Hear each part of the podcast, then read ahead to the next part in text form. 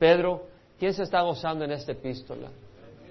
Yo la hallo preciosa, una bella carta para nosotros.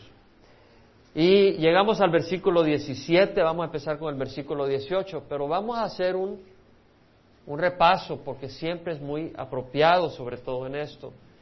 Pedro le dice a los creyentes, porque Pedro empieza su epístola, Pedro, apóstol de Jesucristo, a los expatriados de la dispersión en el Ponto, Galacia, Capadocia, Asia, Bitinia, elegidos según el previo conocimiento de Dios por la obra santificadora del Espíritu para ser rociados con su sangre, gracia y paz a vosotros. Pedro eh, habla de que le está escribiendo a aquellos que somos elegidos por Dios y que están dispersos. Y luego Pedro les dice, vosotros sois linaje escogido. Está el versículo 9 del capítulo 2. Vosotros sois linaje escogido. Para mí estas palabras son preciosas, me las he memorizado muchas de estas. Vosotros sois linaje escogido, real sacerdocio, nación santa, pueblo adquirido para posesión de Dios, a fin de que anunciéis las virtudes de aquel que os llamó de las tinieblas a su luz admirable. Porque antes no eras pueblo, pero ahora sois el pueblo de Dios.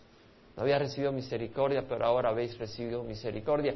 Pero vosotros sois linaje escogido. Hace un contraste, porque hace el contraste de aquellos que rechazan la piedra escogida que es Cristo Jesús. Porque en el capítulo 2 eh, al principio vemos que Pedro dice, viniendo a él como una piedra desechada por los hombres, pero escogida y preciosa delante de Dios, vosotros como piedras escogidas, también sed edificados en casa espiritual para un sacerdocio santo, para ofrecer sacrificios espirituales aceptables a Dios por medio de Jesucristo. Entonces, vamos a ofrecer sacrificios espirituales. Y esos sacrificios espirituales son nuestro cuerpo, que rechaza por el poder del Espíritu las tentaciones del mundo. Ofrecemos nuestro cuerpo para hacer la voluntad de Dios. Esos sacrificios espirituales son palabras de alabanza a Dios. Esos sacrificios espirituales son la confesión a Dios de un corazón contrito y humillado por nuestra naturaleza pecadora. Esos sacrificios espirituales son el amor a los hermanos. Ese sacrificio espiritual son nuestras ofrendas. Ese sacrificio espiritual son nuestras acciones de gracias a Dios. Porque dice la palabra del Señor, el que, el que con acción de gracias, el que hace acción de gracias me honra. Y el que ordena su camino le mostraré mi salvación. El que me ofrece sacrificio de acción de gracias, me honra. Son sacrificio espiritual, no de acuerdo a la carne, sino espirituales, por el poder del Espíritu Santo. Entonces somos llamados a esos sacrificios espirituales. Entonces Pedro dice, vosotros sois linaje escogido. Es decir, tienes un, un Padre como un Dios. Sos un real sacerdocio, somos sacerdotes para ofrecer esos sacrificios espirituales. Sos una nación santa, un pueblo adquirido por la sangre de Jesucristo.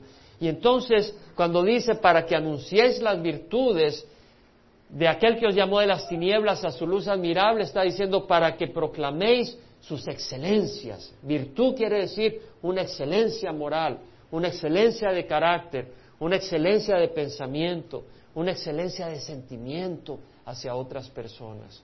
Para que anunciéis, mostréis la excelencia de Dios que habita en nosotros y Él se manifiesta a través de nosotros, de manera que cuando hacemos algo es Él el que lo está haciendo y pueden decir, wow, es Dios el que está bendiciéndome. Veo la gloria de Dios a través tuya, no para glorificar al hombre, porque cuando realmente es Dios no glorificas al hombre, sino a Dios, porque te das cuenta que es de Dios que viene.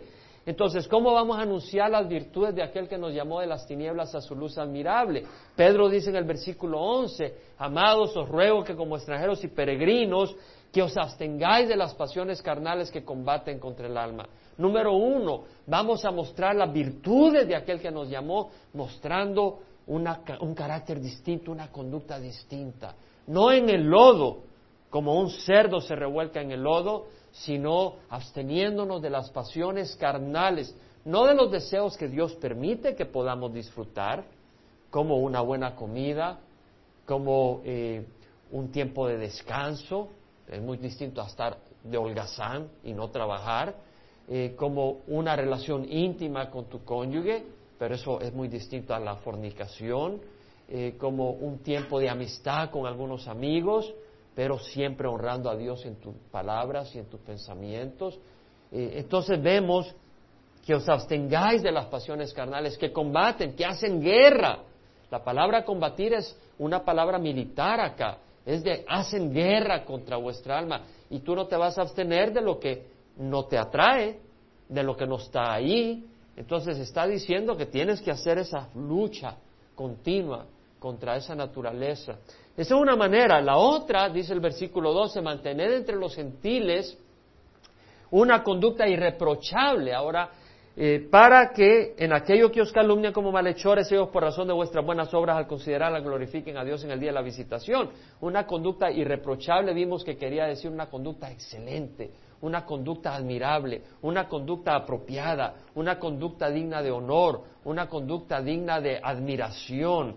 Entonces dice Pedro, mantener entre los gentiles esa conducta, ese comportamiento. Y luego vimos que otra manera de anunciar las virtudes de aquel que nos llamó de las tinieblas a su luz admirable era sometiéndonos a las autoridades, al gobierno, a la policía, a, pagar tus impuestos.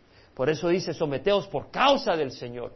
Y la palabra someteos acá en griego se refiere cuando tú armas unos escuadrones, cuando tú armas unos ah, eh, eh, grupos eh, del ejército para ponerlos a la disposición del comandante.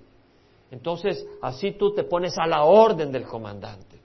dice, en ese mismo espíritu, someteos por causa del Señor a toda institución humana, ya sea el rey, como, como autoridad, los gobernadores. Entonces, luego dice Pedro, andad como libres, pero no uséis la libertad como pretexto para la maldad sino emplearla como siervos de Dios. Somos libres, si hablamos de que somos libres para eh, comer carne o comer cerdo o comer solo vegetales, eh, celebrar la Navidad y poner un árbol de Navidad o no poner un árbol de Navidad, ponerle focos a, a tu casa o no ponerle focos. Eres libre para celebrar el Día del Señor el sábado si quieres, o el viernes o el domingo, de hecho todos los días son del Señor para el cristiano. Y no permitas que nadie te juzgue si te reúnes el domingo y no el sábado. Pues somos libres. No para desmenuzar a otra persona con nuestras críticas. Somos libres para edificar. Y luego dice honrad a todos. ¿Y a quién es el primero a que tenemos que honrar? A Dios. Hay que honrar a Dios. Hay que honrar a Dios. Pensaba en un poema que encontré, cierra los ojos que habla de honrar a Dios. Porque dice el Salmo 50, 23, el que ofrece sacrificio de acción de gracias me honra, y el que ordena su camino le mostraré la salvación de Dios. Hay que honrar a Dios. Y tú puedes honrarle a Dios con palabras que salen en tu corazón. Lo único que tienes que hacer es decir, Señor, te quiero honrar. Y empiezas. Bueno, esto lo encontré en mi corazón, el que voy a leerte. Pero me puse el lunes de esta semana dije, Señor, te quiero ofrecer sacrificio de acción de gracias. Y esto fue lo que fluyó en mi corazón y lo quiero compartir contigo. Y a invitarte que tú también le ofrezcas sacrificio de acción de gracias, porque el Señor dice, el que me ofrece sacrificios de acción de gracias me honra. Y Dios merece nuestra honra. Dios merece que le ofrezcamos sacrificio de acción de gracias. Honrar quiere decir apreciar, estimar, considerar de valor. Y Dios vale en nuestras vidas. Y escribir lo siguiente, medita en ello. Gracias Señor por la vida, tú me la has dado. Gracias Señor porque tú en la cruz me has amado. Gracias Señor porque te has vestido de compasión y fidelidad. Gracias Señor porque me has colmado de pasión y bondad. Un nombre al que clamar, nombre sobre todo nombre, nombre accesible a todo hombre, un nombre poderoso para salvar. Tu consuelo y tu amor no tienen igual. Tu luz y tu verdad me protegen de todo mal. Tu grandiosa promesa nadie puede impedir. Llena de tal esplendor, nadie la puede ni concebir. Maravillosa promesa que nadie puede estorbar. Un día su cumplimiento mi alma ha de celebrar. Oh amor tan sublime y perfecto, amor que satisface, es profundo y recto amor que nunca se esconde, sincero y abnegado, amor que nunca da la espalda, verdadero y deseado. Amor que su mirada cerró a lo repulsivo de mi engañosa, sucia y baja condición. Increíblemente me estimó, de lodo levantándome con arrebatada pasión. Hay una gloriosa fuente que del Calvario emana, fuente que me rescata de una vida vacía y vana. Es una gloriosa fuente. Todo mi pecado lava y digno me hace al Creador de llamar Abba, esa fuente me ha limpiado para ser templo santo. Esa fuente me ha convertido en morada del Espíritu Santo. Oh, gracias mi Dios, mi buen Salvador. Oh, gracias mi Rey, mi buen Señor. Gracias mi fiel amigo, mi hermano mayor. Gracias mi buen pastor, mi poderoso Redentor. Oh, gracias increíble Creador, príncipe de paz, grandioso abogado, defensor capaz. Gracias mi Padre amado, mi consejero estimado. Gracias mi Jesús, mi mediador sacrificado. Gracias mi precioso Dios por brindarme el camino al trono de gracia y favor. Gracias por trazar el camino al trono de perdón, infinita misericordia y valor. Gracias mi Dios por esa puerta franca que todo ángel del cielo exalta. Gracias por tu Hijo amado, el Cordero sin mancha, puerta preciosa y santa. Gracias por la puerta abierta en primavera y otoño, invierno y verano, día y noche entre confusión y batalla, puerta directa, abierta, no en vano. Gracias Dios mío, gracias Señor mío, gracias mi Salvador, gracias mi amado Redentor. No hay palabras que puedan adecuadamente tu grandeza expresar, no hay palabras que puedan el agradecimiento de mi corazón reflejar. Recibe mi rendido y por tu amor encantado corazón. Recibe mi rendido corazón. Sea aceptable ofrenda de mi amor, agradable expresión. Honremos a nuestro Dios. Esta fue la honra que yo le di al Señor el lunes. Bueno, no tiene que ser en poema. Pero yo te invito a que honremos al Señor de corazón. Que honremos al Señor porque Él lo merece. Y es lo que dice la palabra en el versículo 17, honrad a todos, primero a Dios, hermanos. Ahora, nos quedamos ahí. Ahora vamos al versículo 18 al 25, donde vemos que Pedro nos está siguiendo a dar entendimiento de cómo vamos a anunciar las virtudes de aquel que nos llamó de las tinieblas a su luz admirable. ¿Y cómo va a ser otra manera? Sometiéndonos a los amos. Bueno, le está hablando a los esclavos, pero aquí tiene aplicación a nosotros y ya vamos a meditar en eso. Versículo 18 al 25 dice, siervos, estad sujetos a vuestros amos con todo respeto, no solo a los que son buenos y afables, sino también a los que son insoportables. Porque esto haya gracias y por causa de la conciencia ante Dios, algunos sobrelleva penalidades sufriendo injustamente. Pues qué mérito hay si cuando pecáis y sois tratados con severidad, lo soportáis con paciencia. Pero si cuando hacéis lo bueno y sufrís por ello y lo soportáis con paciencia, esto haya gracia con Dios. Porque para este propósito habéis sido llamado. Pues también Cristo sufrió por vosotros, dejándoos ejemplo para que sigáis sus pisadas. El cual no cometió pecado ni engaño alguno se halló en su boca y quien cuando le ultrajaban no respondía ultrajando, cuando padecía no amenazaba, sino que se encomendaba a aquel que juzga con justicia. Y él mismo llevó nuestros pecados en su cuerpo sobre la cruz, a fin de que muramos al pecado y vivamos a la justicia, porque por sus heridas fuiste sanados. Pues vosotros andabas descarriados como ovejas, pero habéis vuelto al pastor y guardián de vuestras almas. Después, en el capítulo 3, Pedro hace una referencia a deberes conyugales. Y lo iba a cubrir este domingo, pero sentí que es muy importante que tomemos tiempo un domingo solo para el capítulo 3 del versículo 1 al 7. Lo vamos a hacer la próxima semana. Tiene mucha enseñanza para nosotros, no te lo vayas a perder. Venir la próxima semana, esposos y esposas. Ahora, vamos a ver lo que nos dice acá a los siervos. La palabra siervo que usa acá Pedro es esclavo doméstico, un siervo doméstico. En el imperio romano habían esclavos que trabajaban en los campos, habían esclavos que trabajaban en las minas, que eran muy maltratados, y habían empleados domésticos, que eran esclavos, pero eran empleados domésticos y eran como parte de la familia, por decirlo así. Aunque se les miraba un poco menos y no tenían libertad, pero a veces estaban mucho mejor que los, eh, las personas que trabajaban en el campo, eh, porque sus amos podían vivir mejor y podían ayudarle. Eh, entonces vemos que acá la palabra no es dulos, sino que la palabra es oiketes, que es un siervo doméstico con mayor cercanía a la familia. Entonces acá Pedro le habla a los siervos, dice, están sujetos a vuestros amos. La palabra sujeto es la misma donde Pedro dice, someteos a toda institución humana. Es la misma que quiere decir eh, arreglar las tropas en forma militar bajo el comando de un comandante. Y en términos no militares es una actitud voluntaria de entregarse, de cooperar, de tomar responsabilidad y llevar la carga, es decir, de ponerse a la orden. Entonces Pedro le está diciendo a los siervos, poneos a la orden de vuestros amos, con todo respeto. Es decir, no solo, no solo digas, eh, bueno, Señor, le está hablando a los esclavos, a sus amos, pero se aplica también en cierta manera a los empleados con sus jefes en nuestra cultura.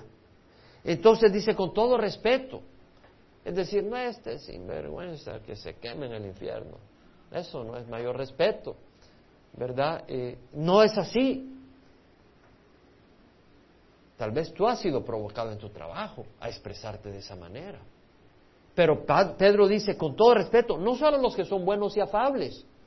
En, en la New International Version la versión nueva internacional no dice, no solo a los que son buenos y considerados, en la New American Standard no solo a los que son buenos y afables, amables, pero a los que son, la New International Version dice a los que son harsh, es decir, a los que son severos, ásperos.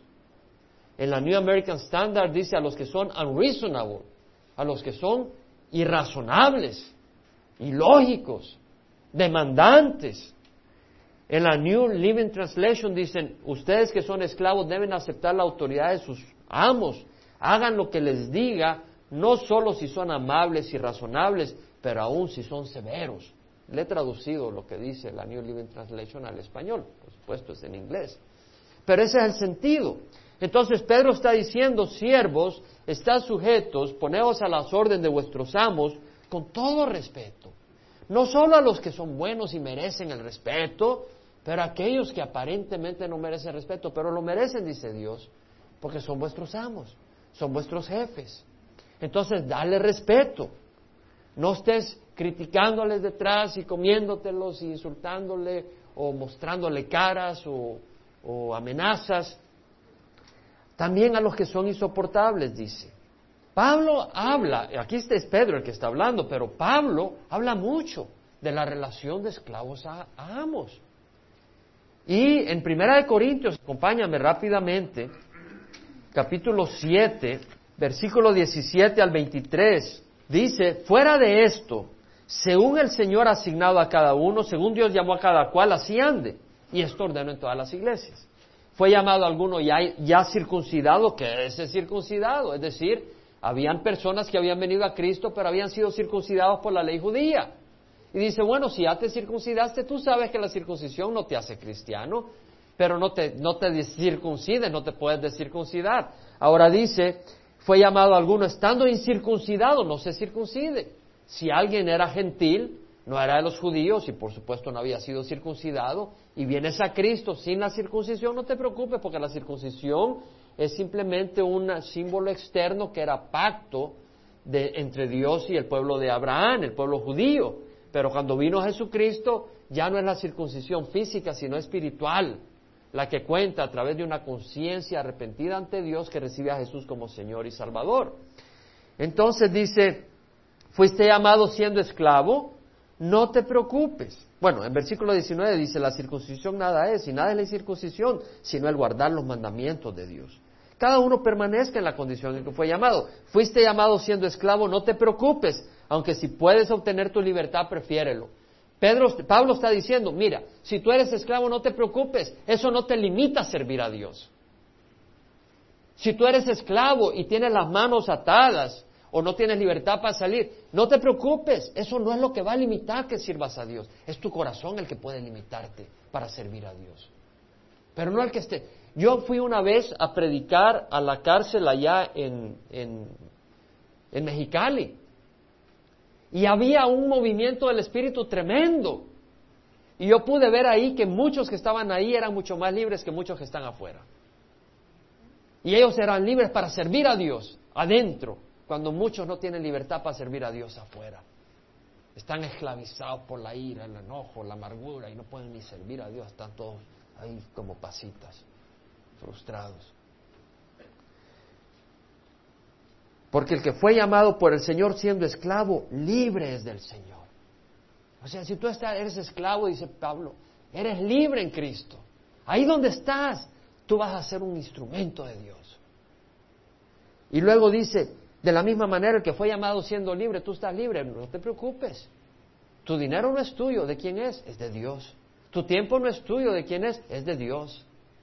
No eres libre, eres siervo de Dios, dice Pablo. No seas arrogante y a vivir tu vida como que tú eres el dueño. Tu vida le pertenece a Dios. Eres simplemente un administrador de los bienes de Dios. Amén. Eso es lo que está diciendo. Comprado fuiste por precio, dice Pablo. No os hagáis esclavos de los hombres. ¿Cómo? Le está hablando a los esclavos, esclavos de hombres. No, el que es esclavo no es esclavo de hombres si tiene a Cristo. Es libre y está sirviendo por, por amor a Dios. ¿Sí entendemos? Entonces ya no es esclavo de hombre. Vemos ahí. En, Tito, Tito, más adelante, Tito capítulo 2, versículo 9 al 10, Pablo vuelve a hablar a los siervos y dice, exhorta a los siervos a que se sujeten a sus amos. ¿En qué dice? En todo. Que sean complacientes. ¿Qué quiere decir? Mira, por favor, haz esto. No, pero ¿por qué no lo hacemos de otra manera? Si tú eres un siervo, si tú estás trabajando para alguien, hazlo como te lo pide.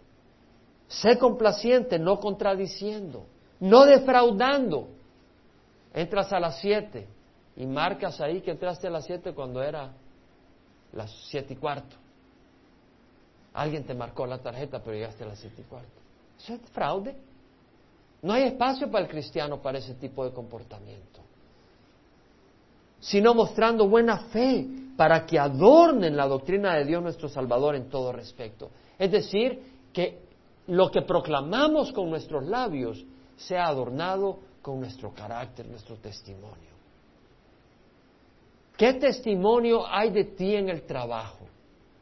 A mí no me respondas, pero ¿qué testimonio estás dejando en el trabajo? No hay peor cosa que un cristiano que se llame cristiano y en el trabajo tenga una fama de perezoso, de difícil, de no, no cooperante. ¿Cuál es el carácter que mostramos en el trabajo? Porque la gracia de Dios se ha manifestado trayendo a salvación a todos los hombres. Bueno, vamos a, no vamos a continuar ahí, vamos a primera de Timoteo, un poco atrás. Vuelve Pedro, Pablo, a hablar de los siervos capítulo 6, versículo 1, todos los que están bajo yugo como esclavos consideren a sus propios amos como dignos de todo honor, para que el nombre de Dios y nuestra doctrina no sean blasfemados. Está diciendo, honra a tus jefes en el trabajo para que la doctrina que tú profesas no sea calumniada. Este, aleluya. Bueno, que nos digan aleluya. Gloria al Señor. Pero que no digan, este aleluya, mira qué aragán, mira qué perezoso, mira, mira cómo es carácter, chispita. Está envanecido, bueno. Versículo 2, muy importante versículo 2. Y los que tienen amos que son creyentes, no les falten el respeto, porque son hermanos, sino sírvanles aún mejor, ya que son creyentes y amados los que se benefician de su servicio. Enseña y predica estos principios. ¿Qué quiere decir? Que si tú tienes un jefe, una jefa, que es cristiana o cristiano, ya es hermana. Entonces, como tienes que entrar a las ocho, ya a las ocho y diez, es que hermana, usted sabe, estuve en oración, hermanita, estuve orando por usted. Pero no te pago para que ores por mí, te pago para que vengas a las ocho. Y se toma ventaja. Se toma ventaja. Dice, si es hermano o hermana, con mayor razón muestra fidelidad, porque es un miembro de la familia el que se beneficia. ¿Mm? Efesios, más atrás, capítulo 6. Pablo insiste. Versículo 5. ¿Quién lo puede leer en voz alta, así como que si desayunaron ayer y hoy? Voz alta. Siervos, obedeced a vuestros amos en la tierra con temor y temblor, con la sinceridad de vuestro corazón, como a Cristo. Amén. O sea, dice, servid, obedeced a vuestros amos con temor y temblor. Wow, ¿por qué temblar? No porque te van a dar una paliza, pero con temblor porque por la autoridad que tiene y porque Dios te, te manda a que. ¿Qué quiere decir con temblor? Que si te pide algo lo hagas, que no sea ahí duro de corazón. No para ser visto como los que quieren agradar a los hombres, sino como siervos de Cristo, haciendo de corazón la voluntad de Dios. Esa es la voluntad de Dios. Servir de buena voluntad como al Señor y no a los hombres sabiendo que cualquier cosa buena que cada uno haga recibirá del Señor esto, sea el siervo o sea libre. Y vosotros amos, y ahora aquí le hablan los amos, haced lo mismo con ellos y dejad las amenazas, sabiendo que el Señor de ellos y de vosotros está en los cielos y que para Él no hay acepción de personas. Es decir, los dueños de negocios que no crean que Dios les, que tienen palanca con Dios porque ellos son dueños de negocios y ya están mejor y que Dios hace favoritismo, ¿no? Porque sea dueño más te va a pedir más cuentas, cómo trataste a tus empleados. Pero al empleado no le dice, eh, si tu, tu, tu, jefe es duro, eh, dice, ese es problema de él, tú haz tu parte. Es muy importante, muchas veces estamos dispuestos a, a decir, mira lo que él está fallando, pero ¿qué de ti? ¿Qué de mí? Y el Señor dice, hey, el estándar del cristiano es distinto no el del mundo, el del cristiano es distinto. Colosenses, más adelante, un poquito más adelante, Colosenses 3, 22 al 25. Siervos, obedeced en todo a vuestros amos en la tierra, no para ser vistos como los que quieran agradar a los hombres, sino con sinceridad de corazón, temiendo al Señor.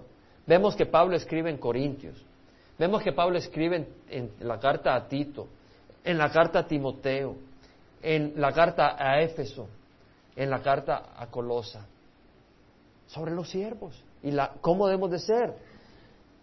Y lo que hagáis, hacerlo de corazón como para el Señor, no para los hombres. Ahí está la salida. Pues tal vez el tipo, la persona esta, quiere ganas, pero hazlo al Señor. Dile, lo voy a hacer para honrar a mi Señor. Lo voy a hacer en nombre de Jesús, para agradar a mi Dios, porque Dios me lo está pidiendo. Y tú lo haces y Dios que ve te va a honrar todo a su debido tiempo. Pero si no lo haces, te va a ir mal porque estás desobedeciendo a Dios. Aunque tus jefes sean ásperos. Sabiendo que del Señor recibiréis la recompensa de la herencia, es a Cristo el Señor a quien servís. Porque el que procede con injusticia sufrirá las consecuencias del mal que ha cometido, y eso sin acepción de personas. Luego habla de los amos. En el capítulo 4, amos, tratad con justicia y equidad a vuestros siervos, sabiendo que vosotros también tenéis un Señor en el cielo. Hey, los amos tienen obligación de tratar a los empleados con integridad, con justicia, con respeto, con dignidad y no tomar ventaja de ellos. Ni porque sean cristianos, bueno, es cristiano, usted le va a pagar menos porque él entiende. No, no es así la cosa. Aquí el Señor nos enseña. Ahora, el mundo no puede mostrar esta actitud con, con personas que son ásperas. Nosotros no podemos aparte del Señor. ¿Tú puedes aparte del Señor tener esta actitud con jefes ásperos? No. Ahora sí, te puedes ir y tener otro trabajo, vete. Pero si el Señor te saca, si el Señor te saca. Yo estuve en una situación un tiempo en una buena empresa, pero no estaba muy contento con la persona a quien le reportaba. Y oré, y oraba. Y pues respeté y, y me podía haber ido. Realmente me podía haber ido. Y no me fui. Y la persona se fue. Terminaron sacando. Y durante mi trabajo acá en California yo vi la mano de Dios, yo vi la mano de Dios de una manera milagrosa y poderosa. Yo pude ver que yo no estaba en las manos de mis jefes, sino en las manos de Cristo. Yo puedo darle testimonio de eso. Yo no estuve en las manos de mis jefes, sino en las manos de Cristo. Y es lo que el Señor nos dice. Ahora, para ello se necesita la gracia de Dios.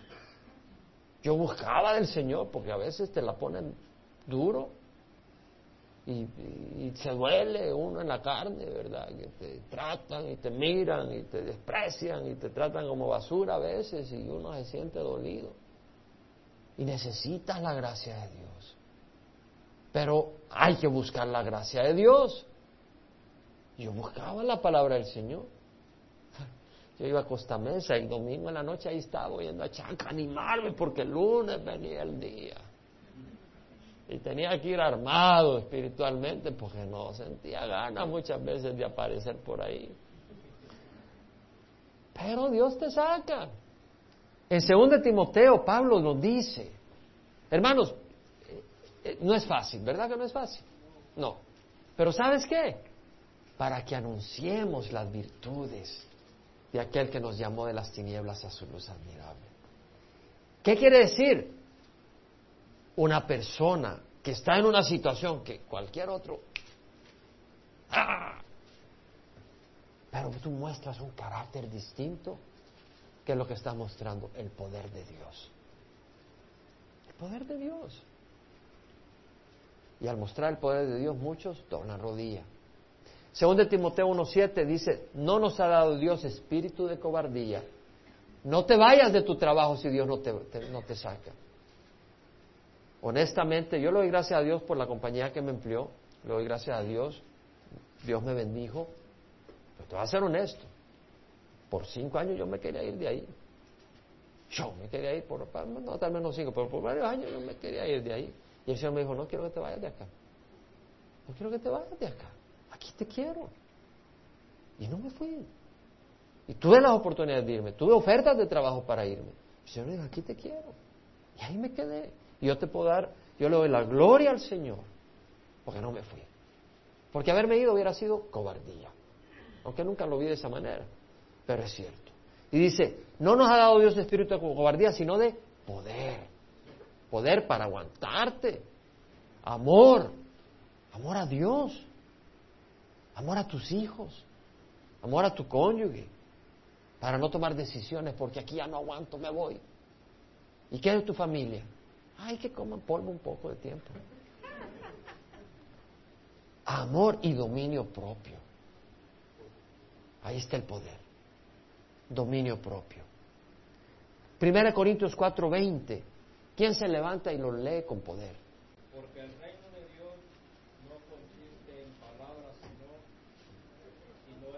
Amén.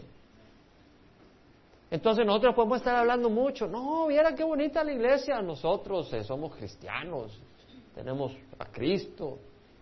Y, ya el, el, jefe, mira, quiero que vengas a, que te quedes tres horas más el viernes. Oh, que cómo, que no sé qué, que yo, que te pones a chillar y a llorar y a, este sinvergüenza, que no sé qué, que extorsionista, que no sé cuánto.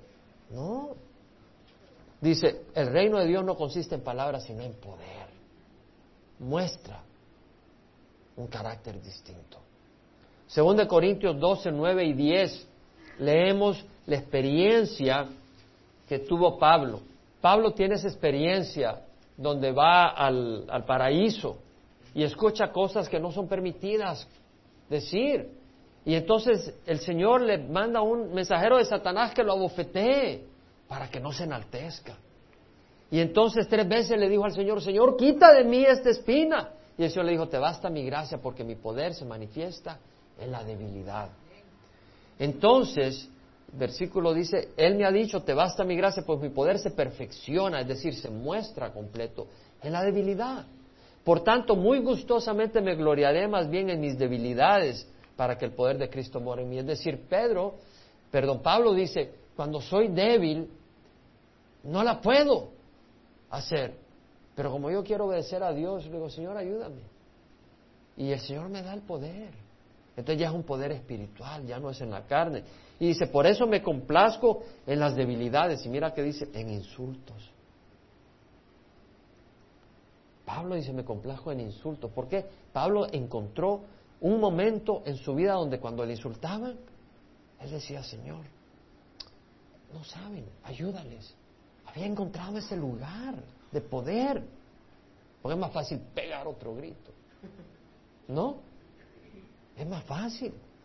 Y Pablo se había dado cuenta, me complazco porque dice, este, que aquí, que allá, que tú, que no hay que. Y Pablo se dio cuenta que podía descansar en el Señor y dar de regreso, pero no con manos ni con insultos, sino con el Espíritu de Dios.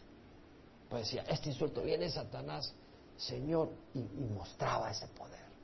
Y decía, Satanás, tú no tienes poder sobre mí tú no me vas a decir, tú no me vas a hacer insultar, tú no me vas a hacer golpear de regreso.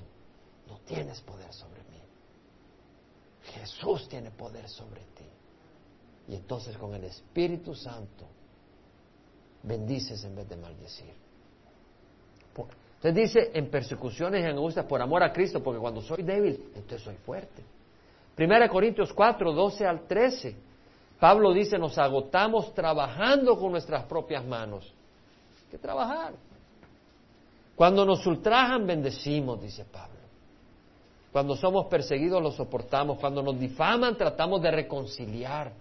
Hemos llegado a ser hasta ahora la escoria del mundo, el desecho de todos. Tal vez en el trabajo te van a despreciar. Este cristianito, que no sé qué, que no sé cuánto. Bueno, este no aspira a grandes casas, a grandes lujos. Hay que te digan lo que digan. Según de Corintios 6, vemos el corazón de Pablo en el versículo 3, no dando nosotros en nada motivo de tropiezo para que el ministerio no sea desacreditado. ¿Qué dice Pablo? En mi vida, en mi conducta, yo busco que otros no tropiecen. Y para eso me la aguanto. Sino que en todo nos recomendamos a nosotros mismos como ministros de Dios. Ahora, tú en el trabajo, ¿qué eres? ¿Qué eres en el trabajo? ¿Qué eres? Cocinero, no, yo no te pregunto eso. ¿Qué eres? Ministro. Ministro. Yo creí que los ministros eran los pastores. No, ministros somos todos. Y si no eres ministro, ¿qué pasó? Porque todos somos llamados a ministrar, a servir. Ministro es ser siervo, esclavo, es lo que quiere decir siervo. Entonces, somos ministros de Dios. Y dice, en mucha perseverancia. Tenemos que perseverar. Tienes que perseverar en tu trabajo. Ahora, si Dios te mueve, gloria a Dios. Pero si Él no te mueve, y tú puedes oír la voz de Dios. Tú puedes oír la voz de Dios, hermanos. O tú las puedes cerrar. Tú puedes cerrar los oídos. Pero tú también puedes oír la voz de Dios si la quieres oír. Y yo sé cuando el Señor me dice, no te quiero que te muevas de aquí. Yo sabía que era la voz de Dios. Yo no me podía ir. Yo sabía que era desobedecer sin mí, y no quiero desobedecer a Dios. En perseverancia, en aflicciones, en privaciones, en angustias. Ahora, esto no te toca a ti en azotes, en cárceles, en tumultos, en trabajos. Eso sí, espero que sí. Trabajo sí. En desvelos, sí. En ayunos. Pero también dice en pureza. Dentro de todo eso, él se mantenía puro. En conocimiento, dentro de todo eso, él buscaba conocer las cosas de Dios en paciencia. Dentro de todo eso, Él quería ejercer paciencia. En bondad, dentro de todo eso, Él quería ser bondadoso, ser conocido como una persona bondadosa. en el Espíritu Santo, no actuando por la ley, sino por el poder del Espíritu, en amor sincero, en la palabra de verdad, en el poder de Dios, por armas de justicia por la derecha y para la izquierda. Vemos la conducta de Pablo. ¿Por qué no quería ser piedra de tropiezo? Para otros que están viendo. Y luego vemos en Romanos que Pablo dice, nunca paguéis a nadie mal por mal. Respetad lo bueno delante de todos los hombres, si es posible, en cuanto a vosotros dependa. Estad en paz con todos los hombres. Implica a tu jefe. No seáis vencido por el mal, sino con el bien vence el mal. ¿Es fácil? No. ¿Qué necesitas? El poder de Dios. Pero más que el poder de Dios, algo muy importante, el deseo de obedecerle. Porque no te va a dar el poder si no tienes el deseo de obedecerle. Tienes que decir, Señor, yo te quiero obedecer. Señor, hágase tu pero te están dando y te están dando. Y así te sientes a veces, ¿no? Y te están dando y tú dices, Señor, ya parezco una cucaracha acá. Te, a veces te has, ¿quién te ha sentido así a veces? Despreciado. Y dice el Señor, hey, ¿por qué lo haces? Si lo haces por mí, guarda la paz. Yo lo estoy viendo, yo te voy a remunerar. Pon los ojos en mí. Muestra paciencia. No le digas, ahorita así es la cosa, pero espérate que un día vas a probar la diferencia. No, eso no es amor. Eso no es lo que Dios quiere que hagas. ¿Verdad que es la naturaleza de uno? No se puede. Entonces, 1 Pedro 2.19. Entonces, el 18, siervo está sujeto a vuestros amos. Hermano, ¿por qué se ha entretenido tanto? ¿Era importante o no? ¿Quién puede decir es importante o no? Amén. A menos que tú no vivas en este mundo. Pero yo vivo en este mundo. Yo sé lo que es estar en situaciones que no te gustan. Y tal vez la mía no ha sido tan dura como la tuya. Yo no estoy comparando, pero he probado lo que es estar en situaciones donde no quiero estar. Y el Señor me dice, quédate ahí. Y donde he tenido que buscar ser cristiano, donde no ha sido fácil ser cristiano. No quiere decir que fui perfecto, la regué varias veces, pero varias veces tuve la gracia de Dios y perseveré. Porque esto haya gracia, esto haya favor, esto es aceptable a Dios. Si por causa de la conciencia ante Dios alguno sobrelleva penalidades sufriendo injustamente. Le dijeron a un filósofo griego, mira, está sufriendo injustamente. Y le contestó, ¿qué quieres? ¿Que sufra justamente? ¿Que sufra porque de veras soy un malhechor? Entonces cuando tú estés sufriendo injustamente, di, gloria a Dios que estoy sufriendo injustamente y no porque soy un malhechor. Sobrelleva penalidades sufriendo injustamente por causa de la conciencia. Conciencia es esa, la conciencia es esa, bueno, vamos a hablar un poco. El, el, alma del ser humano puede distinguir un poco entre lo que es bueno y malo moralmente. Todo ser humano, allá en una isla, en una zona escondida del África o de Australia, donde no ha llegado la civilización, ponte, un ser humano tiene una conciencia, un, sentir de que hay cosas que son buenas y hay cosas que son malas, sin haber jamás leído la ley de Dios, sin haber jamás leído una Biblia, sin haber jamás oído los diez mandamientos. Dios ha puesto en el alma del ser humano un sentir de cosas buenas y cosas que no son buenas. Es ese testimonio que nuestra, nuestro ser recibe sobre nuestra conducta. Esa facultad que entiende la voluntad de Dios en cuanto a que debe gobernar nuestras vidas. Ahora, la conciencia de todo ser humano está distorsionada por el pecado. Por eso, más que la conciencia, necesitamos la palabra de Dios. Pero hay una conciencia en cada persona. ¿Y quién de niño se acuerda cuando a veces la conciencia nos acusaba? ¿Puedes levantar la mano? ¿Ah? Hacías algunas cosas y que le pegaste a tu hermanita, pa, pa, pa, pa, y ya de ahí te sentías así. Era la conciencia la que te, te acusaba. ¿Cómo hiciste eso? ¿O te robaste algo? No, es la conciencia. Entonces, dice, si por causa de la conciencia ante Dios, ese entendimiento que Dios quiere, que no des mal por mal. Porque la conciencia te acusa, pero también tenemos el Espíritu Santo que nos aclara y nos guía. Amén. Tenemos la palabra que nos guía y el Espíritu Santo que nos dice, hey Jaime, no seas así, hombre. Oh, Jaime, qué bueno, échale ganas, así me gusta. ¿verdad? Pero también está la conciencia. Entonces, si por causa de la conciencia ante Dios, entender que Dios está viendo, uno aguanta injustamente, es bueno.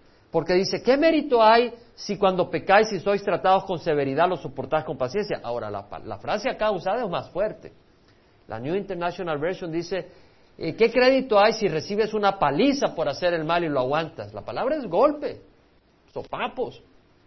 Pero si sufres por hacer el bien y lo aguantas, esto es recomendable ante Dios. Esto es apreciado por Dios. La nueva versión, New King James Version, dice, ¿qué crédito hay si cuando sos golpeado por tus fallas lo aguantas pacientemente? Pero cuando haces el bien y sufres y lo aguantas pacientemente, esto es, recomendable ante Dios. Es decir, si tú sufres porque, bueno, eh, te robaste algo y te agarraron y te metieron preso un mes y lo aguantas pacientemente, dice, bueno, ¿cuál es el mérito? Si tenías que hacerlo, pues si hiciste mal. ¿verdad? Pero si eh, te acusan falsamente por envidia, porque eres cristiano, y te acusan falsamente, y bueno, no quiere decir que si te puedes defender, te defiendes, pero no con, con ira, y, y, sufres, y te comportas de una manera agradable a Dios, por por honor a Dios, y lo aguantas, esto es agradable a Dios. ¿Y, dónde tenemos el ejemplo? Dios mismo nos dio el ejemplo de Jesucristo. Versículo 21. Porque para este propósito habéis sido llamados. Ahora esto es duro. Porque la iglesia esa que está ahí, no sé si en la Broadway o en la Bristol, que dice, pare de sufrir, aquí sí se puso en problemas. Porque aquí dice, para este propósito habéis sido llamados, para sufrir en este mundo. Pues también Cristo sufrió por vosotros, dejándoos ejemplo para que sigáis sus pisadas. Cristo sufrió por nosotros, ¿no? Ahora, ¿somos agradecidos nosotros con el Señor? Yo no soy agradecido con el Señor como debo de ser. Sí, yo le agradezco a Dios, pero yo no soy agradecido a Dios. O sea, la verdad es que si fuéramos agradecidos, estaríamos solo dándole gracias a Dios todo el tiempo. De veras. Pero no consideramos. Es como un padre que le da a su hijo algo y el hijo dice, sí, bueno, eso me lo diste el domingo pasado, pero yo quiero otro par de zapatos. O, ¿sabes qué? Si a mí me diste langostas, pero hoy quiero camarones. Y tengo ganas de camarones, ¿verdad? Así es uno. ¿Cierto? Solo piensa lo que quiere. Y no le da gracias a Dios lo que Dios le ha dado. Dios nos ha dado mucho, sobre todo la salvación. Dios nos ha dado su palabra. Dios nos ha dado la oportunidad de estar juntos como una familia. Dios nos ha dado dirección. Dios nos ofrece paz. Y nos la ha dado. El problema es que a veces no la recibimos.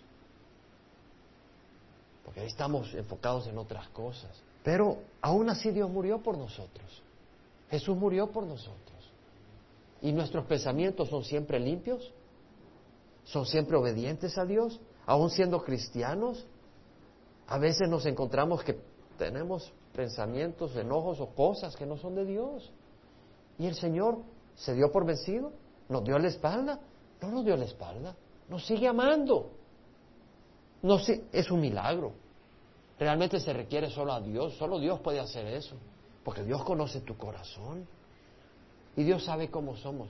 Dios mío, te doy todo. Dios sabe que no le estás dando todo. En serio. A veces creemos que le hemos dado todo a Dios. Y no es cierto. Entonces, él no cometió pecado ni engaño alguno se había en su boca. Y cuando lo ultrajaban, no respondía ultrajando. Cuando padecía, no amenazaba, sino que se encomendaba a aquel que juzga con justicia. Ese es el ejemplo. Cuando nos maltraten, encomendarnos al Señor. Ahora, no quiere decir que si estás en una situación, te pasan insultando y el Señor te dice, hey, te doy una oportunidad que vayas a trabajar a este otro lado, no te vayas a otro lado. Pero tú pregúntale a Dios qué es lo que Dios quiere, porque si Dios quiere que salves el alma de esa persona, bueno, solo Dios puede salvar, pero ser tú el instrumento que Dios va a usar, mejor hazle caso a Dios. Y Él mismo llevó nuestros pecados en su cuerpo sobre la cruz. Ahora, ¿eso lo hizo como ejemplo para nosotros? ¿Quién dice amén? No. Nosotros no podemos llevar los, pecados de nadie. Eso lo hizo como salvación para nosotros. ¿Sí? Como ejemplo, Él sufrió por otros. Y nosotros debemos de sufrir por Cristo y por otros. Pero llevar los pecados solo Cristo los puede llevar. Amén. ¿Mm? Jesucristo, porque muchos dicen Jesucristo vino a la cruz a darnos el ejemplo. No, Jesucristo vino a la cruz a redimirnos de nuestros pecados. No para que nosotros digamos ahora yo voy a ir a una cruz. No, Él vino a la cruz a morir por nuestros pecados, para salvarnos. Pero Él en la cruz murió y al morir nos dio un ejemplo de obediencia al Padre, pero no de morir por los pecados de otro. Solo Cristo murió por los pecados de la humanidad y con Él fue suficiente. A fin de que muramos al pecado, ahora sí, muramos a nuestro pecado. Ese es el propósito. No morir por los pecados de otro, pero que muramos al pecado. Es decir, Jesús murió en la cruz para qué? Para liberarnos del poder de Satanás para liberarnos del poder del pecado. Entonces, al liberarnos podemos morir al pecado, eso es lo que quiere decir. Somos libres de eso que nos, nos abrazaba y podemos obedecer. Podemos, en vez de ir a hacer tonterías, que muchos de nosotros estaríamos si no tendríamos a Cristo, podemos venir a oír la palabra del Señor y a servir a Dios. Amén. Sí, yo no sé qué estaríamos haciendo si no estaríamos sirviendo al Señor. Yo le doy gracias, he muerto al pecado. No quiere decir que nunca peco, pero estoy hablando en general.